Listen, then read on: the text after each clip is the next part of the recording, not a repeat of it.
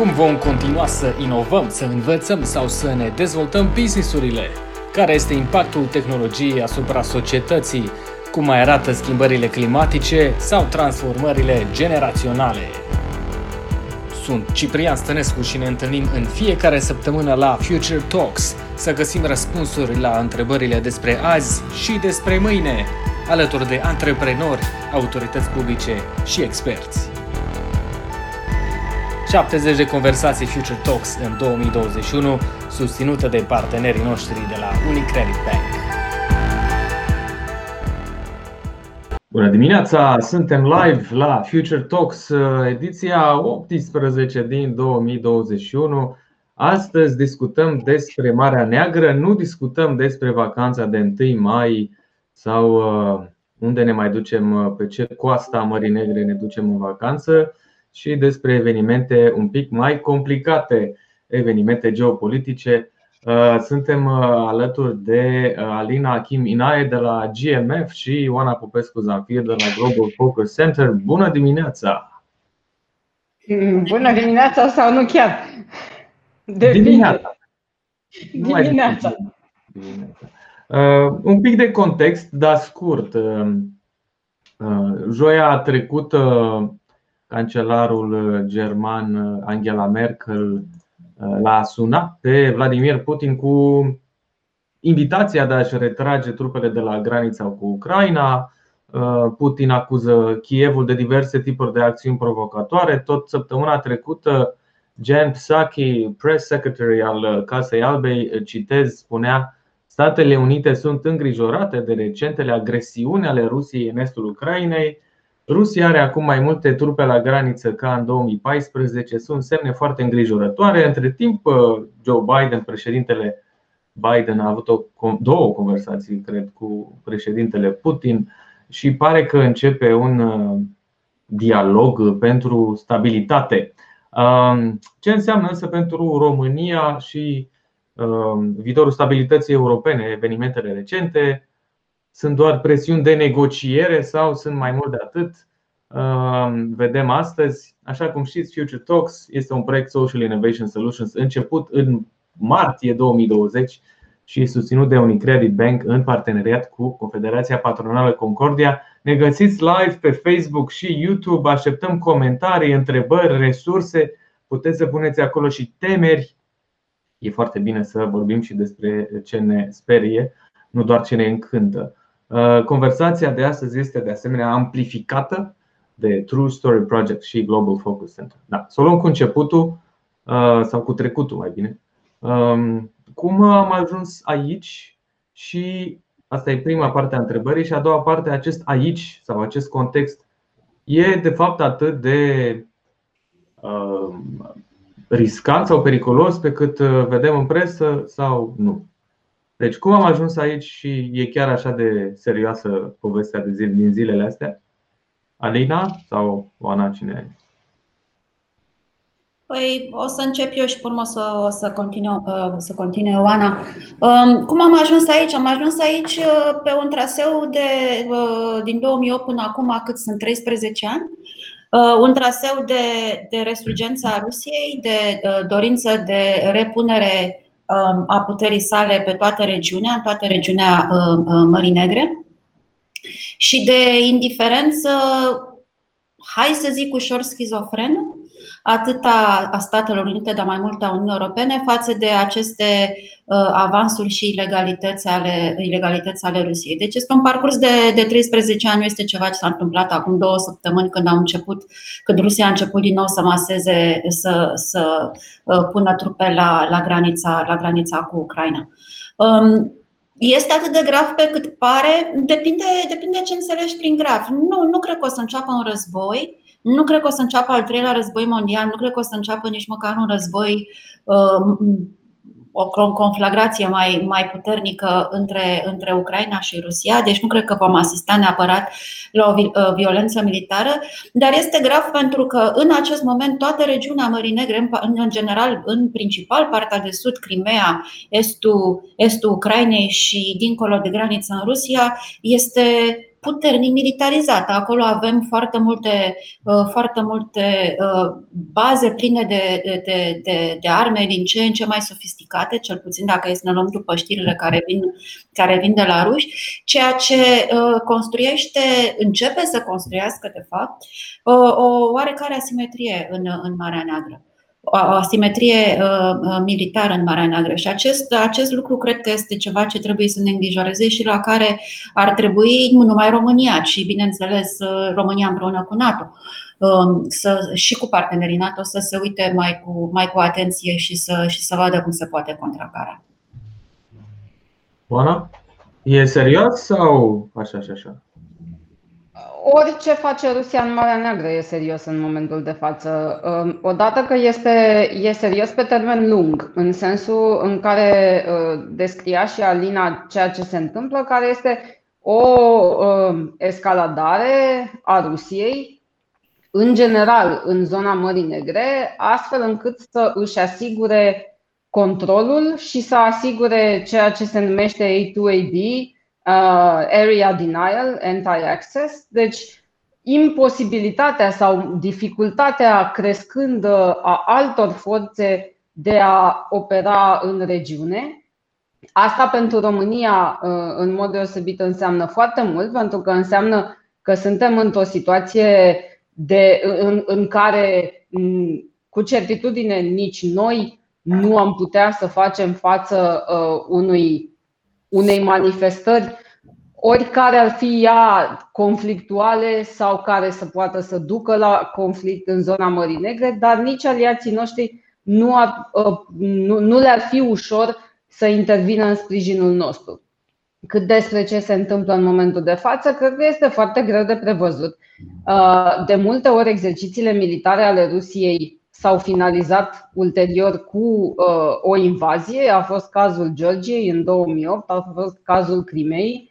Uh, sunt elemente care par să indice intenții serioase în momentul de față, adică o, un exercițiu militar sau o uh, declarație de forță, dacă vrei, nu justifică neapărat un număr de 80-85 de mii de soldați cât are în momentul de față Rusia masați la, la graniță. Uh, pe de altă parte, dacă Rusia își dorește cu adevărat controlul asupra Donbasului pe un scenariu de tip Transnistria, de tip uh, Abhazia, uh, Osetia de Sud, Ăsta este un moment prielnic și mm, e un lucru pe care trebuie să-l reținem, chiar dacă de data asta nu se va ajunge la o, uh, la o ciocnire de forțe. În momentul de față este un context de vulnerabilitate pentru, pentru vest. Uh, principala prioritate este acum pandemia. Toată lumea este ocupată cu gestionarea pandemiei există foarte puțină disponibilitate pentru altceva și există foarte puțină unitate în interiorul Uniunii Europene și NATO, uh, cu atât mai puțin există colaborare, să spunem, în momentul de față, uh, fără asperități cu partenerii regionali, cum este Turcia, de pildă, la, la Marea Neagră. Um, este un context în care administrația Biden, deși s-a poziționat foarte ferm în, uh, în materie de revenire, să zicem, a Statelor Unite în regiunea noastră și în Europa, în momentul de față este uh, mult mai absorbită de chestiunile interne și acolo, mm, uh, când spunem asta, ne referim tot la gestionarea pandemiei, a campaniei de vaccinare, gestionarea crizei economice. Deci, încă nu s-a așezat, să zicem, suficient de ferm, astfel încât să poată să intervină cu ușurință și promptitudine dacă Rusia escaladează. Uh, iar despre, iar despre Uniunea Europeană este clar că uh, este cu totul absorbită de, de alte lucruri. Deci, dacă Rusia își calculează că la un moment dat își va dori să controleze Donbasul și va avea niște costuri oricum din partea Occidentului, ăsta este un moment, uh, să zicem, potențial mai bun decât peste un an de acum înainte. Asta nu înseamnă că neapărat se va ajunge acolo. Poate ca Rusia să se folosească de acest moment pentru o poziționare și pentru a transmite un mesaj despre fermitatea intențiilor ei în ce privește controlul și asupra sferei de influență pe care o clamează în plan regional. Aș spune o, o hartă, o parte a Ucrainei, Rusiei și un pic din Marea Neagră, că vorbim destul de des de Marea Neagră și spațial nu, poate nu înțelegem toți ce se întâmplă, cât de departe sau aproape sunt unele zone, inclusiv Transnistria, dar discutăm despre asta poate un pic mai încolo.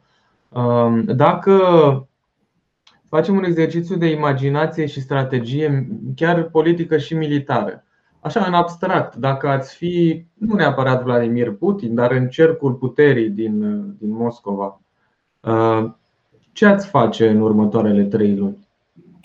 Dacă poți tu să pui cealaltă hartă, este o hartă care arată alimentarea cu apa a Crimei. Cred că este foarte important să explicăm și acest lucru. Chestia roșie care se vede este canalul care aduce apă în Crimea. Um, și acest lucru cred că ne indică foarte clar nu numai că Vladimir Putin care sper să ne ajung niciodată. Um, nu numai că Vladimir Putin are nevoie să, să controleze Donbassul din punct de vedere strategic, ceea ce are nevoie, dar în primul rând are nevoie să controleze estul Ucrainei pentru a putea continua alimentarea cu apa a Crimei. Alimentarea cu apa a Crimei este o problemă foarte serioasă pe care din 2014 până acum uh, Rusia nu a reușit să o rezolve decât punctual și decât pe termen foarte, foarte scurt. Um, Or lor le trebuie neapărat o o soluție pe termen lung. Canalul care se vede, care aduce apă din Nipru, care aducea, aduce în continuare apă din Nipru, este ceea ce este da, este soluția de care au neapărat nevoie, deci este dincolo de, de, de orice tactică și, și strategie și strategie militară. Ca să ne întoarcem la, la ce, ce, ce aș face eu dacă aș fi Vladimir Putin sau cum văd eu povestea asta în plan strategic și, și tactic, păi eu aș face exact ceea ce face el, pentru că um, acum, dincolo de faptul că are nevoie să controleze, așa cum am și arătat, estul Ucrainei, și o cam face, adică el cam controlează estul Ucrainei. Noi ne prefacem că nu controlează. Controlează foarte bine estul Ucrainei. Mai mult oameni, mai dat, îl controlează.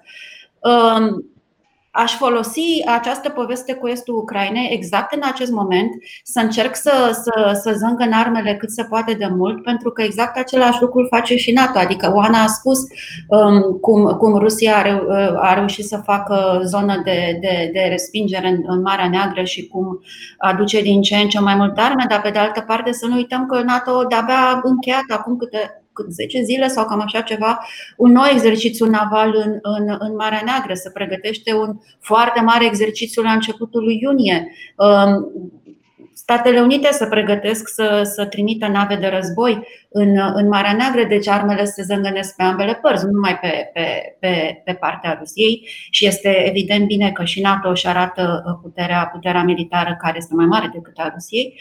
Um, deci aș face exact acest lucru, aș folosi povestea cu estul Ucrainei uh, ca pe un teritoriu de unde de fapt eu să mă joc uh, cu Biden. Uh, eu să mă joc și cam cu Biden, cu, cu um, Uniunea Europeană nu prea avem ce să ne jucăm la, la acest moment. Deci acolo este o luptă politică, dacă vrei, uh, între Statele Unite și, și Rusia, dincolo de lupta propriu-zisă uh, pe, pe teritoriul Ucrainei de Est.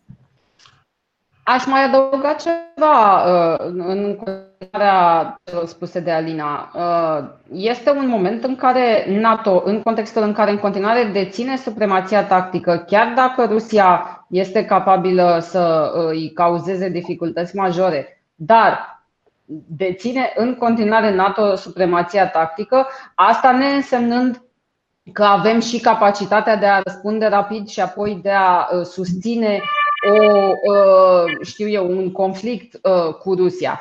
Dar uh, e un moment bun pentru Rusia de a anunța oarecum că nu este intimidată și că nu are de gând să dea înapoi. Este și un moment în care NATO începe să ia în calcul variant, eventuale variante hibride prin care Georgia și Ucraina ar putea să fie asociate mai mult decât printr-un parteneriat pentru pace Uh, este încă greu de imaginat uh, Georgia și Ucraina cu statut de membri NATO, dar sunt din ce în ce mai multe apeluri către a găsi o formulă hibridă, așa cum spuneam eventual, și să nu uităm că Rusia de fiecare dată s-a manifestat în momentul în care a simțit că NATO se apropie de granițele ei și amenință cumva să o încercuiască. Deci aceste țări uh, sunt pe punctul de a face pași înainte în relația cu Occidentul. Um, deci, din nou, uh, și asta creează Rusiei un motiv uh,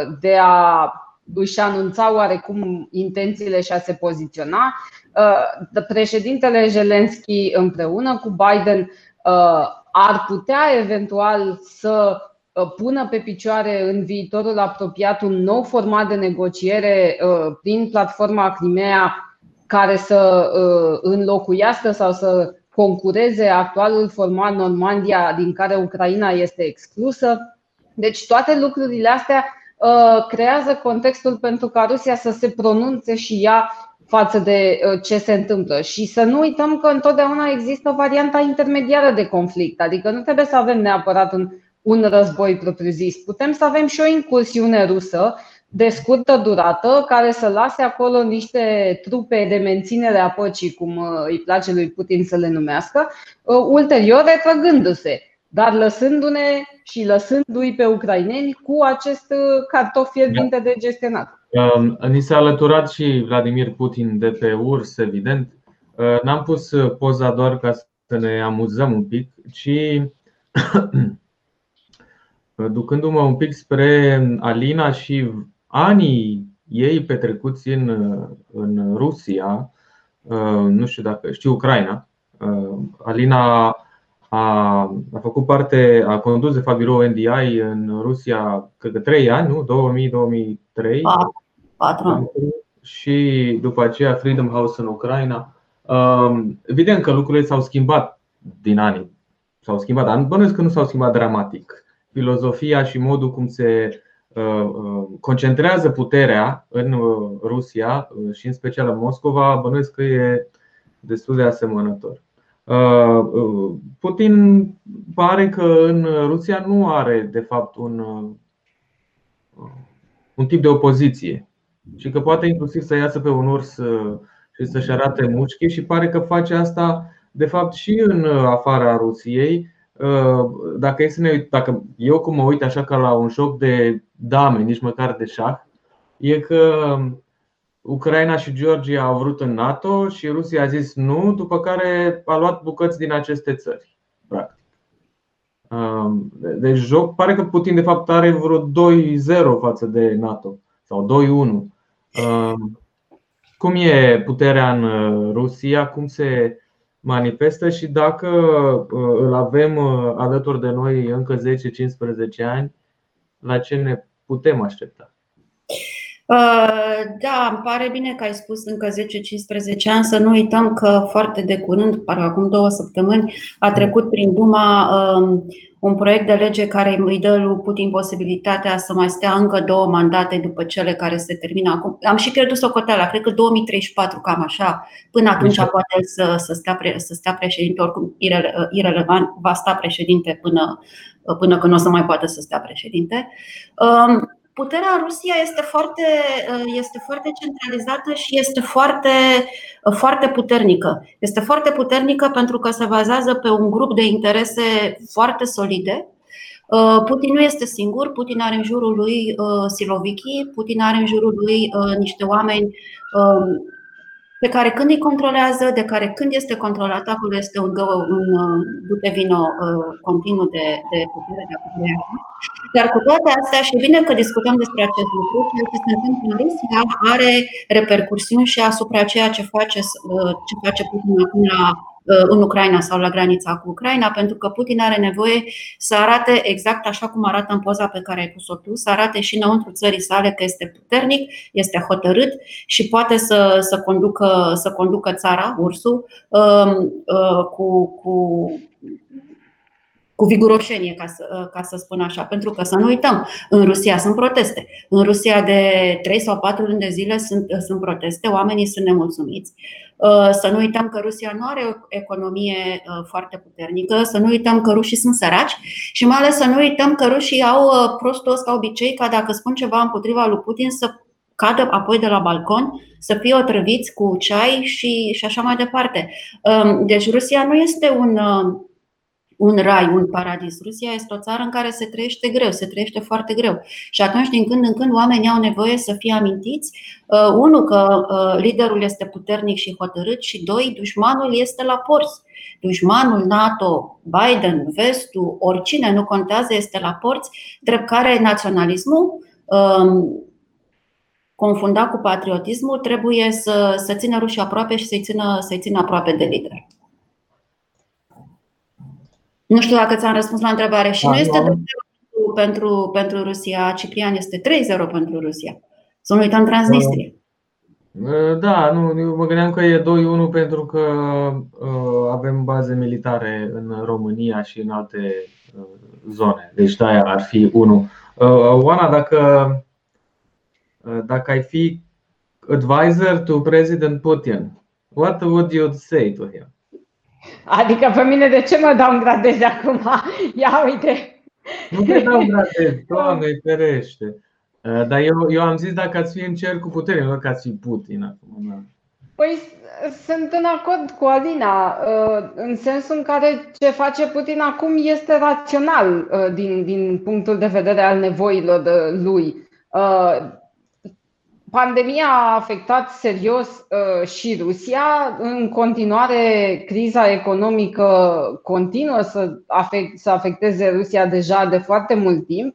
Um, inclusiv din punct de vedere militar, Rusia este uh, un pic cam prea extinsă pentru mijloacele ei de a, uh, de a susține toate fronturile pe care s-a angajat din Libia, în Siria, în Mediterana, în Marea Neagră Uh, arctic și, și tot așa.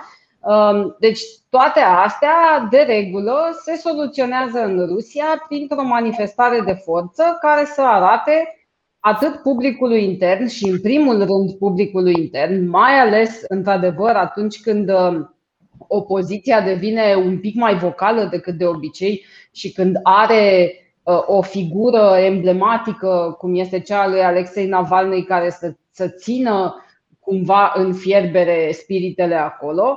Uh, deci pe tot acest fundal de varii vulnerabilități interne, dar și ca să transmită un mesaj în exterior, într-un context în care Rusia are, este de ani de zile angajată pe o traiectorie de reafirmare a capacității ei globale, uh, numai că rămâne totuși uh, partenerul junior al Chinei, rămâne totuși într-o relație de competiție regională cu Turcia și, per total, mai degrabă se vede capacitatea ei de acțiune uh, exclusiv regională și mult mai puțin în plan global. Alții sunt competitorii în plan uh, global. Deci, atunci când are niște vulnerabilități percepute și în intern și în extern, cel mai simplu lucru uh, de regulă pentru Rusia lui Putin este o uh, manifestare de forță care să distragă atenția de la aceste vulnerabilități și să reafirme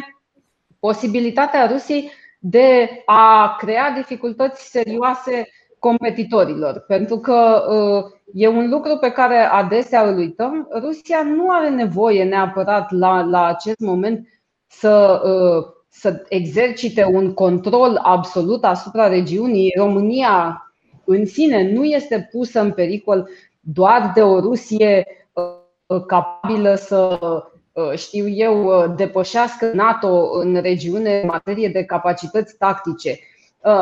Rusia câștigă pur și simplu prin a provoca pierderi, prin a, prin a opri NATO să își atingă obiectivele. Ori această situație de permanentă instabilitate este o victorie pentru Rusia, fără măcar să fie nevoie de pași suplimentari. Aș vorbi un pic despre bani, scurt, după care ne întoarcem la Marea Neagră. Pentru aceia care se uită la noi și avem și uh, prieteni din Georgia care nu înțeleg română, hai Irina, uh, ceea ce vedem în imagine uh, este uh, puterea scăzută sau puternică a dolarului, nu a rublei. Acolo este, ce vedeți în imagine, nu e din Statele Unite, e din Moscova. Um, există un câștig uh, financiar uh, pe următorii ani spre care Rusia s-ar putea uita, având în vedere că multe din sursele de venit încep să scadă semnificativ. Aici mă gândesc la prețul barilului și multe alte chestiuni. Un conflict prelungit sau ce ar putea să aducă resurse financiare suplimentare a Rusiei, care va trebui să nu mai aibă probabil prea mulți cetățeni foarte săraci. Să nu uităm că nu cred că o să pornească o răscoală, dar nici nu. Da. Cum vă uitați la finanțele Rusiei în următorii 5-10 ani și dacă asta poate să aibă de fapt un impact asupra unui conflict sau nu? Um, vezi că în primul rând un conflict costă. Conflictul nu aduce bani. Nu e ca pe vremea lui Ștefan cel Mare când cucerim un teritoriu și pe urmă imediat începem să luăm grânele care cresc acolo. Un conflict costă și mai ales un conflict, un conflict cu NATO costă rău. Um, deci nu cred că, uh, că uh, Rusia are, are chestia asta în calcul. Pe de altă parte, uh, barilul, prețul barilului nu este chiar așa de prost. Nu uităm că în ultimul timp a început să crească. Um, deci aici nu cred că Rusia are a se îngrijora, a se îngrijora neapărat. Um, și da, într-adevăr, uh, petrolul, uh, prețul petrolului rămâne și încasările din vânzările de petrol, de petrol rămân principala sursă de venit a Rusiei, din păcate, uh, și de aceea sunt toate aceste jocuri pe care Rusia le joacă și cu OPEC-ul, de aceea este insistența de a construi uh, Nord Stream-ul, necesitatea de a construi Nord Stream-ul. Um, gaze și petrol sunt ceea ce, uh, gazele și petrolul sunt ceea ce duc în continuare economia, economia, economia Rusiei. Um, pe de altă parte, ceea ce, lucru de care Rusia are foarte mare nevoie, numai că până acum Putin nu a vrut sau nu a putut să-l facă pentru că tacticile militare i-au stat împotrivă, este modernizarea, modernizarea industriei ei, modernizarea economiei ei. Are o foarte, un foarte mare potențial. Rusia are un, un mare potențial intelectual, Rusia are un mare potențial tehnologic. Numai că acest potențial nu poate fi folosit din cauza că uh, cooperarea cu vestul, care ar duce la, la, la împlinirea acestui potențial nu este posibil. Este blocată de sancțiuni, este blocată de, uh, de fapt de acțiunile pe care, uh, pe care Putin le face. 5 ani spui tu, 10 ani spui tu, um, cu Putin la putere, uh, petrolul o să rămână principala sursă, principala sursă de venit, dar să nu uităm că Rusia are în continuare rezerve, de, de rezerve financiare. Ei nu sunt pe zero, nu, sunt, uh, nu, nu au ajuns nici măcar la zero, nu au ajuns nici măcar la minus. Deci, la nivelul la care uh, țin mizerile alea de pensii și mizerile alea de salarii, pot să mai continue ceva, ceva timp. Nu văd nicio schimbare majoră în finanțele Rusiei în următorii 5 sau 10 ani, decât dacă se ridică sancțiunile și aici deja intrăm pe un, uh, pe un teritoriu politic și aici deja intrăm într-una, într-unul din motivele și una din potențialele uh, discuții vis-a-vis de, uh, între Biden și Putin vis-a-vis și de estul Ucrainei și de, și de tot jocul ăsta. Și apropo de asta, ei urmează să aibă o convorbire, nu știu când, nu, nu știu dacă a stabilit odată, dar urmează să se întâlnească și să aibă o convorbire cei doi. Deci, măcar din acest punct de vedere, Putin și-a atins obiectivul. Uh, credeți că e posibil imediat, Oana, să vedem o ridicare a sancțiunilor uh, în baza unei promisiuni a Rusiei de a retrage și chiar de a-și retrage anumite trupe? Da, dacă, da, dacă, dacă mă întreb pe mine, nu, nu văd uh, perspectiva unei promisiuni a Rusiei de a-și retrage trupe. Adică nu, nu cred că se pune problema așa.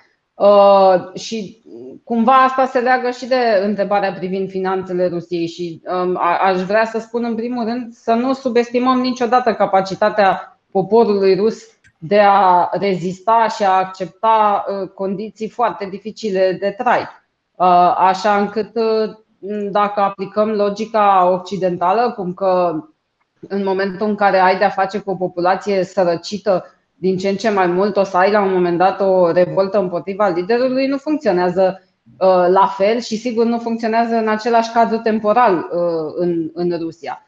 Uh, dar apropo de sancțiuni, Cam asta cred eu că este strategia Rusiei. Pare un pic contraintuitiv pentru că acțiuni în forță ale Rusiei pot în primul și în primul rând să declanșeze noi sancțiuni. Adică te aștepți ca Occidentul, nevrând să escaladeze militar, să, să încerce să riposteze în plan economic.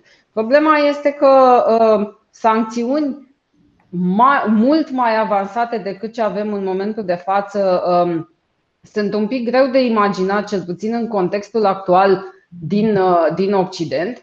Uh, dincolo de asta, iată că Germania um, construiește cu Rusia Nord Stream 2, iată că Franța angajează uh, contracte cu, cu Rusia în materie de tehnică militară și, în general, Macron a, a anunțat foarte clar că viziunea lui, măcar pe termen mediu și lung, este aceea de a de a căuta căi de a coopta Rusia în această arhitectură de securitate europeană. Uh, deci, pe fondul dorinței Occidentului de a găsi mai degrabă modalități de cooperare cu Rusia, chiar dacă s-ar putea ca Moscova să se confrunte cu sancțiuni pe termen scurt, uh, poziționarea aceasta de forță a Rusiei este un mod de a obliga, deci de, de, a se, de a se așeza undeva într-o poziție suficient de influentă, astfel încât să forțeze, dacă nu uh, Uniunea Europeană în totalitatea ei sau NATO în totalitatea lui, dar măcar state membre importante să coopereze cu Rusia, în ciuda sancțiunilor. Uh, iar strategia asta, sigur că e de, cum să zic, de ani de zile a atras comparații cu uh, escaladarea uh, din ultimii ani a Uniunii Sovietice, care uh, a dus până la urmă la disoluția acesteia. Numai că este foarte greu în momentul de față să contăm pe asta și să spunem, domne, se va, uh, Rusia va juca la limită jocul ăsta până când la un moment dat nu o să, n-o să mai poată să-l ducă. Uh, momentul ăla s-ar putea să fie destul de târziu în viitor uh, și să ne cauzeze nouă foarte multe probleme și mai ales uh, foarte multă instabilitate regională până să se întâmple. Da. Apropo de, ai zis cuvântul noi, m-aș uita un pic la vecinii noștri din Ucraina și la noi spre final. Avem și o întrebare care intră în logica asta de la Cristian Tătaru. Care ar fi o victorie pentru Ucraina la masa de negocieri acum? Um, da, uh, o să încerc, o să, încerc să, să răspund eu, după care, bineînțeles, Oana uh, poate să completeze sau chiar să mă contrazică. Um, da, aș vrea să pun un pic lucrurile într-un context, uh, într-un context temporal. Deci, doi ani, ultimii doi ani de când Zelenski a devenit președinte, să nu uităm că Zelenski a devenit președinte pe un, sau poate chiar din cauza uh, unei oarecare um, um, apropieri de Rusia. Uh, tonul lui, tonul lui față de Rusia a fost atunci în campanie și imediat după mult mai reconciliant decât cel al, al fostului președinte Poroșenko. Ori în ultimii doi ani Adică în acești doi ani vedem că uh, Zelensky uh, a, a devenit mai puțin reconciliant față de Rusia, tonul lui s-a schimbat, de unde la început în campania și, și imediat după nu pomenea nimic de NATO, nu pomenea nimic de apartenența Ucrainei la NATO, de, de niciun fel de pretenții față de NATO. Iată că dintr-o dată, uh, de fapt nu dintr-o dată, acum am ajuns la momentul în care Zelensky spune că calitatea de membru al NATO ar fi singura, singura, salvare, singura salvare a Ucrainei. Uh, de unde uh, să nu uităm că el, la, el la un moment dat, Zelensky a semnat un oarecare acord cu Putin în care se angaja că va rezolva conflictul din Donbass într-un mod în care atunci nu ne explica, nici acum nu ne este foarte clar. Uh, deci este oarecare traiectorie acolo, este oarecare schimbare în, în, în, în politica față de Rusia a președintelui Zelensky și este important să ținem cont, să ținem cont de acest lucru. Uh, Cristian întreabă ce anume ar putea ceda Rusia și de ce. Uh, Rusia ar putea, ar putea ceda absolut orice în afară de no-NATO membership pentru Ucraina uh, și autonomia regiunii, regiunii de est. Autonomie, mă rog, Donbass și Donetsk autonomie care să, să-i, permită, să-i permită Rusiei să folosească aceast, aceste două aceste două regiuni um, pentru a stopa orice fel de parcurs către, către NATO Ucrainei. Deci asta este linia roșie uh, peste care uh, Moscova nu o să treacă absolut, absolut niciodată. În rest, uh, câteva chipuri din astea ieftine, da, nu poate să cedeze. Mm-hmm.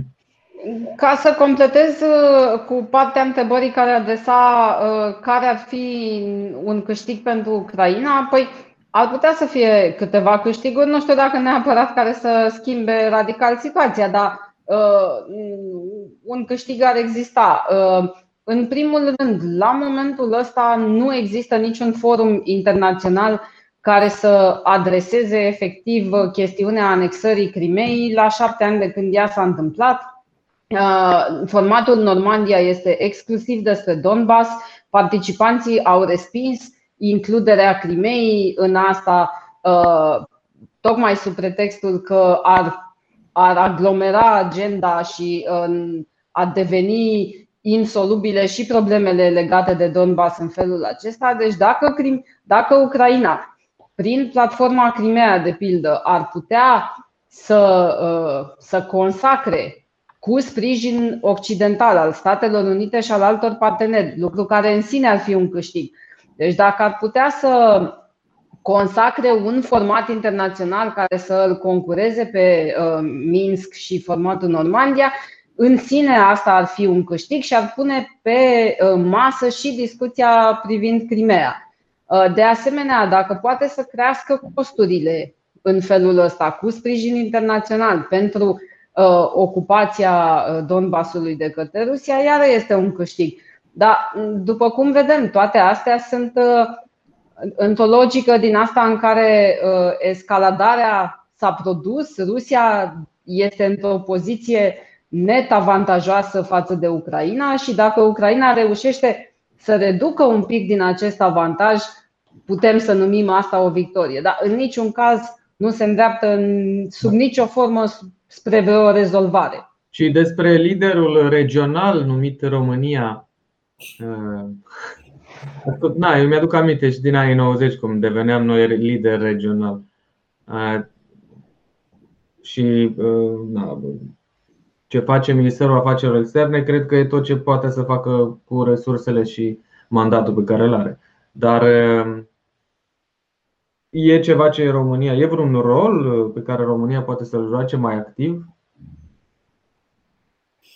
Um în primul rând vreau să spun că România este lider regional în anumite privințe. Nu este un lider regional absolut și nu își mai dorește să fie un lider regional absolut pentru că uh, această, această, această denumire și această pretenție nu i-a convenit foarte mult Turciei la, la acel moment. Acum s-ar putea să nu mai peste așa tare că e mai ocupată în alte părți ale lumii, uh, dar în anumite, anumite, uh, anumite privințe suntem. Suntem un lider regional și Georgia și Ucraina se uită către România ca un ca un um, aliat uh, important și ca un partener care le sprijină aspirațiile, aspirațiile lor de a fi uh, membri NATO.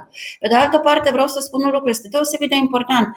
Um, Ministerul nostru de externe și ministrul nostru de externe este unul dintre puținii, puținii miniștri de externe care, de câte ori vorbesc de Ucraina, menționează și Crimea. România este una din puținele țări care încă mai au obsesia asta cu, cu, uh, cu Crimea și cu ilegalitatea care s-a produs acolo și spune acest lucru lucru, spune acest lucru de fiecare dată. Nu este puțin lucru. Așa cum spunea Oana, toată lumea consideră Crimea a done deal, uh, dar noi uite că încă avem încăpățânarea să, să spunem uh, nu numai că nu e un done deal, dar este și o ilegalitate și acest lucru mi se, mi se pare foarte important. Iată deja un rol pe care România, pe care România îl joacă. Apoi prin NATO și prin, uh, prin bazele Uh, prin bazele militare americane de aici și prin, tot, uh, prin tot, uh, toată apartenența la incluziunea în diverse exerciții militare din, din Marea Neagră și din regiune, România joacă în continuare un rol de, de aliat fidel, puternic, și de foarte mare încredere al NATO în, în regiune. Adică suntem,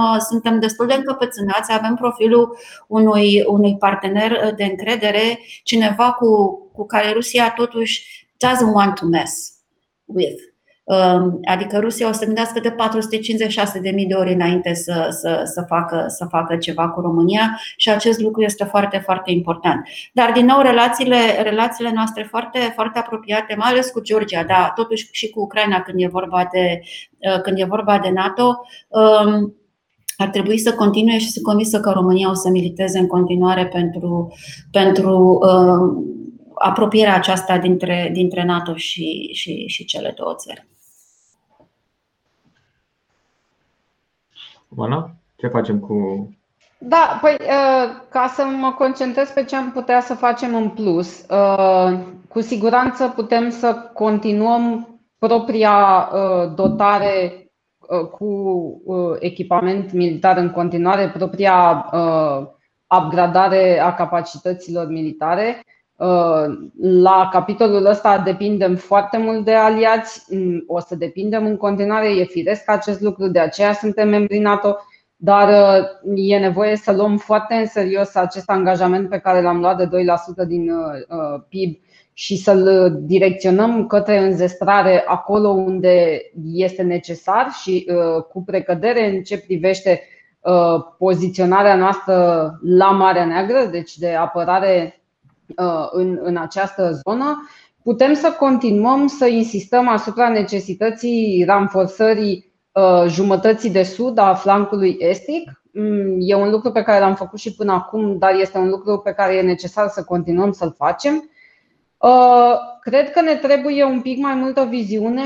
În, se discută în paralel de apărarea europeană Uh, este deja un lucru acceptat spre deosebire de acum câțiva ani că acest lucru se va întâmpla sub o formă sau alta. Cred că e nevoie să contribuim la forma pe care uh, o va lua acest concept de, de apărare europeană. Uh, cred că trebuie să ne gândim și cum anume să ne, să ne dezvoltăm parteneriate, nu neapărat strategice, nu neapărat pe toate componentele, dar pe anumite felii extrem de relevante cu diferite state membre NATO și ale Uniunii Europene în contextul în care avem o foarte bună colaborare cu Statele Unite, cu Marea Britanie, dar care niciuna dintre ele nu, nu sunt în Uniunea Europeană și este important pe măsură ce Germania, Franța, altele uh, devin din ce în ce mai active în planul ăsta, cred că e nevoie să ținem aproape și să avem foarte multă claritate despre cum anume putem să, uh,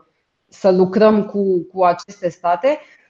Uh, în rest, pentru că astăzi are loc uh, sau a avut deja, nu știu dacă s-a încheiat audierea noului ambasador propus de România la Washington, recunosc că mi este neclar care este mesajul pe care îl transmitem în clipa de față, numirea este una surprinzătoare pentru că uh, domnul Muraru nu, uh, nu a avut până acum o activitate care să aibă ceva foarte evident în comun, exact cu prioritățile administrației Biden, uh, exact cu, cu zona de securitate regională, așa încât sunt un pic nedumerită care este mesajul pe care România îl transmite la Washington prin uh, această numire, deci eu sper că ea nu trădează în niciun fel vreo neclaritate la nivelul uh, președinției, instituțiilor uh, despre care este rolul pe care România urmează să-l joace pentru a se potrivi bine în, în logica noii administrații. Trebuie să fie o propune o numire asemănătoare cu precedenta?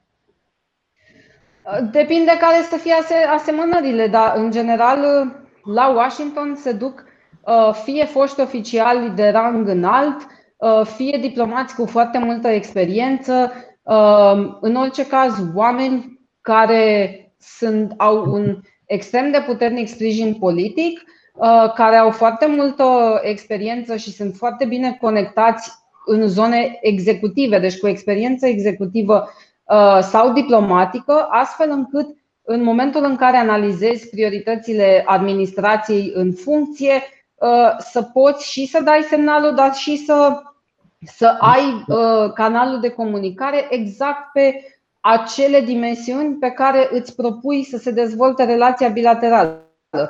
Și efectiv, adică nu, nu spun că este neapărat o, o greșeală numirea, dar nu îmi este imediat evident, poate, poate al linei este mai clar, care este mesajul, care este câștigul pentru București în această numire în mod deosebit. Ce mai clar? Uh, dacă da, vrei să ne zici sau nu vrei să ne zici? Ciprian, poți să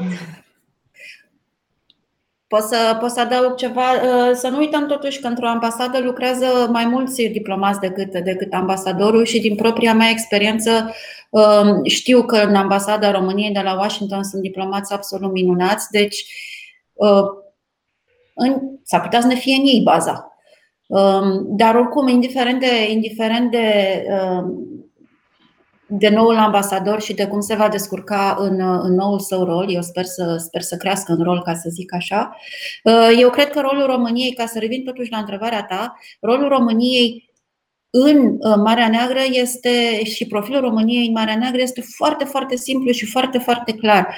Uh, noi suntem totuși singura țară membră NATO care avem o politică constantă, predictibilă, clară față de Rusia. Noi nu suntem Turcia, și nu suntem nici Bulgaria. Și din acest motiv cred că, uh, cred că uh, putem să ne jucăm și ne jucăm rolul de altfel. Ne jucăm uh, rolul destul, destul de bine. Sigur că e loc de mai bine, inclusiv cu diplomați mai, mai, mai versați, ca să zic așa, dar rolul ne jucăm destul de bine. Da. Avem alegeri în Germania, avem alegeri în Franța în curând, la anul. Dacă ar fi să, să vă uitați la aceste două alegeri Uh, vă uitați în relație cu Rusia, evident. Vă uitați cu optimism sau cu pesimism? Mm, niciuna, nici alta, uh, cumva. Uh, mai degrabă, contextul pe care îl avem acum este unul, cred, definit de, de imprevizibil, cumva. Se, faptul că se termină era Angela Merkel este un lucru care marchează întreaga Uniune Europeană și nu doar parcursul Germaniei. Uh, cred că este uh, e un moment de slăbiciune, uh, atât pentru CDU, cât și în general pentru, pentru politica germană, pentru că nu pare să se contureze cu certitudine în momentul de față că succesorul va, fi, va avea același profil puternic cum, cum l-a avut cancelarul Merkel. Deci, pur și simplu, nu știm uh, care va fi poziționarea uh, Germaniei pe viitor și este un moment în care cred că și Germania își caută această poziționare. Nu ne așteptăm nici la nimic uh, revoluționar, pentru că dacă există ceva în Germania care este mai presus de orice fel de opțiune politică sau, mă rog, aceea este continuitatea Uh, și predictibilitatea, deci nu, nu așteptăm ceva spectaculos, dar s-ar putea. În Franța, în Franța așteptăm? Nici în Franța nu așteptăm, dar în Franța faptul că Emmanuel Macron uh, este supus uh, presiunilor interne nu e neapărat o veste bună, tocmai pentru că el de-a lungul timpului a încercat să-și creeze un profil în politică externă, inclusiv pentru a contracara oarecum pierderile de imagine în plan intern. Uh, așa că, din nou, și acolo este pur și simplu un context marcat de imprevizibil. Uh, lucru care în sine e destul de neliniștitor când, uh, când ai o competiție globală, nu doar regională, atât de acerbă și în principiu ar trebui să fii extrem de focalizat pe obiectivele strategice. Da. Uh, cum era formula aia? Urmăresc cu îngrijorare și, mă rog, cam Atenție și îngrijorare. Ehm, da, deci asta fac, urmăresc cu îngrijorare pentru că profilul celor doi candidați uh, din, uh, din Germania la, la postul de cancelar al Germaniei um, este foarte diferit în ceea ce privește politica față de Rusia. Uh, avem uh, unul dintre ei care este un pic mai permeabil, un pic mai permisiv, de fapt asta este cuvântul față de Rusia, uh, și celălalt, cel din, cel din Bavaria, care este mai, mai, mai bățos, mai, mai luptător, mai, mai, mai tranșant în ceea ce privește, cel puțin acum, înainte să devină cancelar, dacă este vină, în ceea ce privește relația cu Rusia. Deci acolo nu este foarte clar deloc care va fi linia pe care, pe care, pe care o vor urma, pe de o parte. Iar în ce privește alegerile din Franța, acolo eu sunt îngrijorată de-a dreptul, pentru că um, se pare că Marine Le Pen are, are, are șanse are șanse reale să-i, să-i succeadă lui, lui Emmanuel Macron și atunci toată discuția noastră, într-un fel sau altul, nu prea mai are sens. Lucrurile se schimbă complet, complet radical și de bandada este, de bandada este, este maximă. În orice caz, one way or another, deci indiferent ce se va întâmpla, mai ales în Germania, Germania va fi, și Oana a zis foarte bine aici, Germania va fi preocupată unu, de alegeri până se, va, se vor întâmpla acestea și de, și de repoziționarea ei atât internă cât și pe plan european după, după alegeri. Deci cred că Rusia și mai ales ce se întâmplă în, în estul Ucrainei o să cadă undeva pe o poziție și mai inferioară. Deja clasic la Future Talks invităm invitații să își pună întrebări. Dacă aveți uh, întrebări, doamnelor, una pentru cealaltă. Aveți, sigur. Da, eu am, eu am o întrebare, eu am o întrebare pentru Ana. Uh, dacă ar fi să pariez pe, pe uh, izbucnirea unui, uh, unui război în estul Ucrainei, um, cam care ar fi, cam care ar fi betul tău, cam care ar fi șansele sau neșansele? Aș merge în momentul de față pe scenariul unei incursiuni urmat de, de scurtă durată, urmate de retragere, deci un fel de PR stunt așa care să asigure și o prezență efectivă a Rusiei pe teritoriul Donbasului și să securizeze un teritoriu care, așa cum spuneai spre început, este deja de fapt sub controlul Rusiei, dar ar intra oarecum și de iure tot acolo. Dar cu, cu rezerva că am o marjă de incertitudine foarte mare. În același timp, pariul meu ar putea să meargă de la, pe, pe tot spectrul, de la o invazie propriu-zisă până la nimic altceva decât zângănit de arme. Um, da, și am, am și eu o întrebare pentru, uh, pentru Alina. Dacă, dacă are uh, un sentiment anume din, uh, din tot ce vede și simte prin Uh, reverberațiile biroului GMF din, uh, din Washington, um, care ar fi mișcarea administrației Biden dacă Rusia uh, comite fie o incursiune, fie o invazie, orice fel de, încăl- de încălcare a suveranității teritoriale a Ucrainei. La ce să ne așteptăm ca reacție din partea Statelor Unite? Reacție militară nu va fi.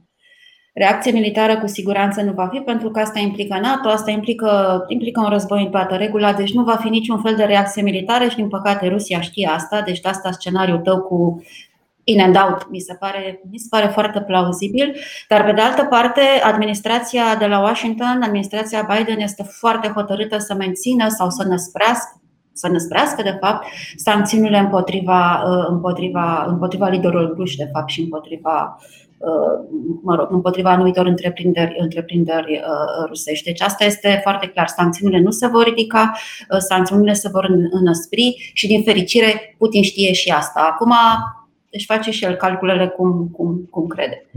Am avut Dar, o... Administrația Biden este deosebit de serioasă în ceea ce privește, în ceea ce privește relația cu Rusia în sensul bun, din punctul nostru de vedere al cuvântului. Am avut aseară o conversație informală cu uh, Karen Donfried, președintele GMF, și am pus o întrebare asemănătoare, dar am introdus o variabilă, și anume variabila numită accident. Nefericit.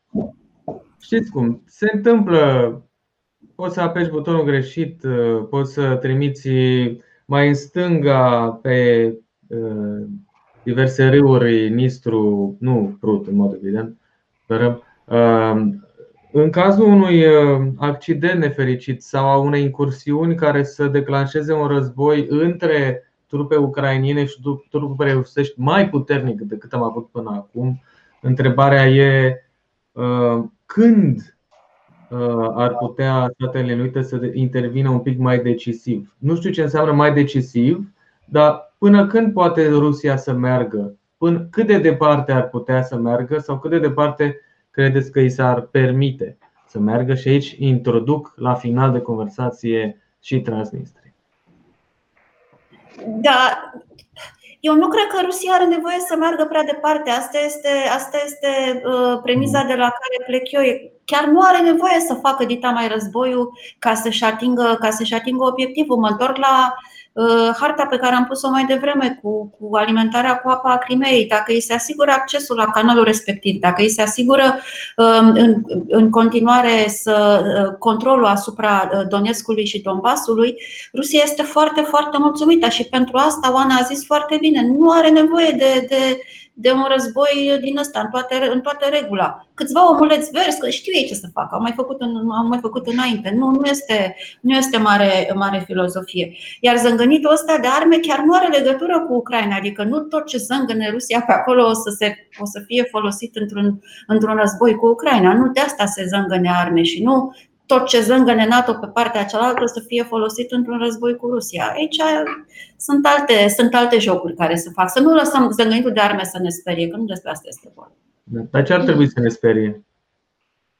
Păi ar trebui să ne sperie faptul și pe mine mă sperie faptul că Rusia deține controlul în regiune. Rusia deține controlul uh, asupra Ucrainei prin, uh, prin Ucraina de Est, asupra Moldovei prin Transnistria, asupra Georgiei prin Abhazia și Osetia de Sud. De Armenia, de Armenia nu mai vorbesc.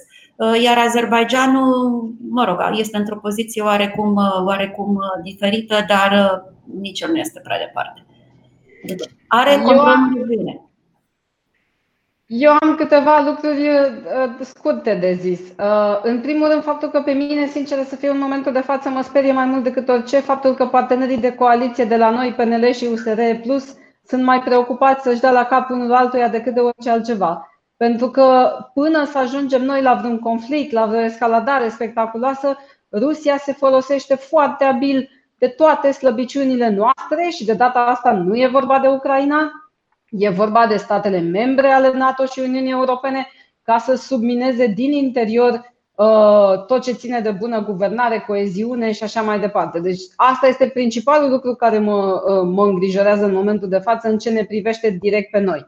Uh, dincolo de asta, cred că Statele Unite, sincer, sincer cred că vor evita orice fel de răspuns militar la agresiuni ale Rusiei, atâta timp cât Rusia nu va ajunge, să spunem, la folosirea unor arme nucleare tactice în zona Mării Negre, scenariu posibil, nu neapărat uh, cel mai probabil, nu neapărat pentru acum, dar are și dezvoltă aceste capabilități și la un moment dat, pentru dacă se va ajunge ca Rusia să-și dorească să testeze NATO, Uh, poate să folosească uh, și așa ceva. Cred că doar atunci răspunsul Statelor Unite, pentru că se va trece într-un nou registru, ar putea să fie și unul de natură militară. Uh, iar dincolo de asta, accidentul nu este atât de desperiat, să zicem, în materie de confruntare între Rusia și Ucraina. Posibilitatea unui accident este în primul și în primul rând un scenariu îngrijorător pentru Marea Neagră Uh, să nu uităm că Rusia face frecvent survoluri ale, ale avioanelor militare rusești asupra uh, vaselor uh, aliate din Marea Neagră. S-au întâmplat deja accidente, se pot întâmpla accidente mai urâte și dacă la un moment dat pe fondul tensiunilor în creștere cineva e mai iute de mână să apese pe un buton oarecare sau să, să aibă o reacție oarecare, lucrurile pot să escaladeze destul de repede. Deci, cred că uh, unul din scenariile ca, pentru care trebuie să ne pregătim, noi ca alianță, uh, este ăsta și din câte știu este unul luat foarte în serios uh, de către NATO și pentru care se fac pregătiri. Da. Mai avem o întrebare și nu mai avem timp de ea de, despre ambasadorul uh, la Moscova. O să avem poate altă dată timp, mai avem foarte puține minute și Oana m-a adus uh, fără să vrea sau să vrea la ultima întrebare pregătită, care e despre această temere uh, fundamentată de implicarea Rusiei în diverse moduri, în modul cum uh, se desfășoară alegeri sau în modul cum se face politică sau cum se informează cetățenii la o adică. Um, e ceva practic ce putem face în a contracara acest val de dezinformare, fake news, etc. Păi eu cred că facem. Tocmai am făcut, uite, 59 de minute. Da, da. da e nu puțin. la noi unii oameni. Sigur că e foarte puțin. Da, putem face, putem face. Există dezinformare masivă uh, din partea Rusiei pe tot, ceea ce, pe tot ceea ce se întâmplă în Rusia, pe tot ceea ce face Rusia și pe tot ceea ce se întâmplă în România și pe foarte multe, pe foarte multe teme polarizante de altfel în, în România. Uh, se pot face foarte multe lucruri, din păcate se fac foarte puține și, din păcate, așa cum spunea și Oana, um, autoritățile sunt puțin ocupate cu alte, cu alte, cu alte, uh, cu alte probleme și fără o implicare um, mai masivă și concertată și mai serioasă a, a a unor ministere, măcar dacă nu tot guvernul așa la oaltă, foarte puțin se poate face. Dar se face, se întâmplă. Se întâmplă, uite, emisiuni ca ta, se întâmplă articole, se întâmplă la nivel, la nivel de uh, societate civilă uh, câteva lucruri se întâmplă și trebuie să se întâmple în continuare. Da, da, uh, adică exact cum zicea și Alina, este puțin. Facem noi la Global Focus o grămadă de lucruri, face GMF-ul, faceți voi, Uh, mai, mai fac și alții, mai ales din societatea civilă, din păcate, fac și vari ministere, atâta cât pot fiecare însă în uh, bula lui și în treaba lui, cu foarte puțină coordonare. Uh, și, sincer, nu e nevoie să te uiți la Rusia, este suficient să te uiți la scandalul mediatic de acum câteva seri de la Spitalul Foișor, este suficient să te uiți la scandalul de ieri cu Diana Șoșoacă bătând pe la ușile Parlamentului și sunând la 112 și să te uiți la tot ce se întâmplă zi de zi uh, în România ca să vezi că ce facem noi nu va putea să contracareze uh, valul de dezinformare care are impact a doua zi, adică nu, peste, nu într-un orizont îndepărtat oarecare, ci imediat. Uh, așa încât cred că doar în momentul în care o să avem o să fie luată foarte în serios această problemă la nivel de guvern și cu cooptarea societății civile, pentru că, sincer, în România nu mi-aș dori uh, ca acest lucru să fie gestionat doar de guvern. Uh, deci doar când o să avem o platformă comprehensivă, să-i spunem, de colaborare guvern-societate civilă care să ia foarte în serios acest lucru, atunci cred că o să putem să zicem că facem niște pași cu adevărat în direcția aia. Da. Am primit tocmai un, acum un mesaj de la un, uh, un prieten foarte bun care locuiește în Moscova de foarte mulți ani și mi-a scris Nu e nevoie să vă încurcăm noi, vă încurcați voi singuri suficient. Deci, cum spunea și Oana, cred că ne uh, știm să ne împiedicăm singuri suficient de mult. Aș mai adăuga o latură la ce ai zis tu și la ce a zis uh, Alina, care e despre the business model of fake news and disinformation, care e strâns legat de modelul de business al Facebook și alte platforme, dar în principal uh, Facebook și modul cum e gândită uh, publicitatea online, să spunem. Uh, deci e și despre o minte strategică de business și de tehnologie, nu doar de societate civilă și decision making. Mulțumim tare mult atât Oanei cât și Alinei pentru timp și echipelor de la True Story Project și Global Focus. O să vedeți probabil vineri o sumarizare a acestei conversații uh, în mai multe tipuri de publicații de la TSP, uh, Global Focus și probabil și în Future Magazine, dar și în uh, unele publicații de masă ca să transmitem și în afara bulei noastre foarte um, importante. Mulțumim tare mult! Noi ne revedem la Future Talks duminică cu o conversație complet diferită, dar la fel de importantă despre traumă și despre cum înțelegem cum suntem, cum vorbim despre cum ne simțim și cum ne uităm la noi în viitor cu psihologul Bogdan Ion.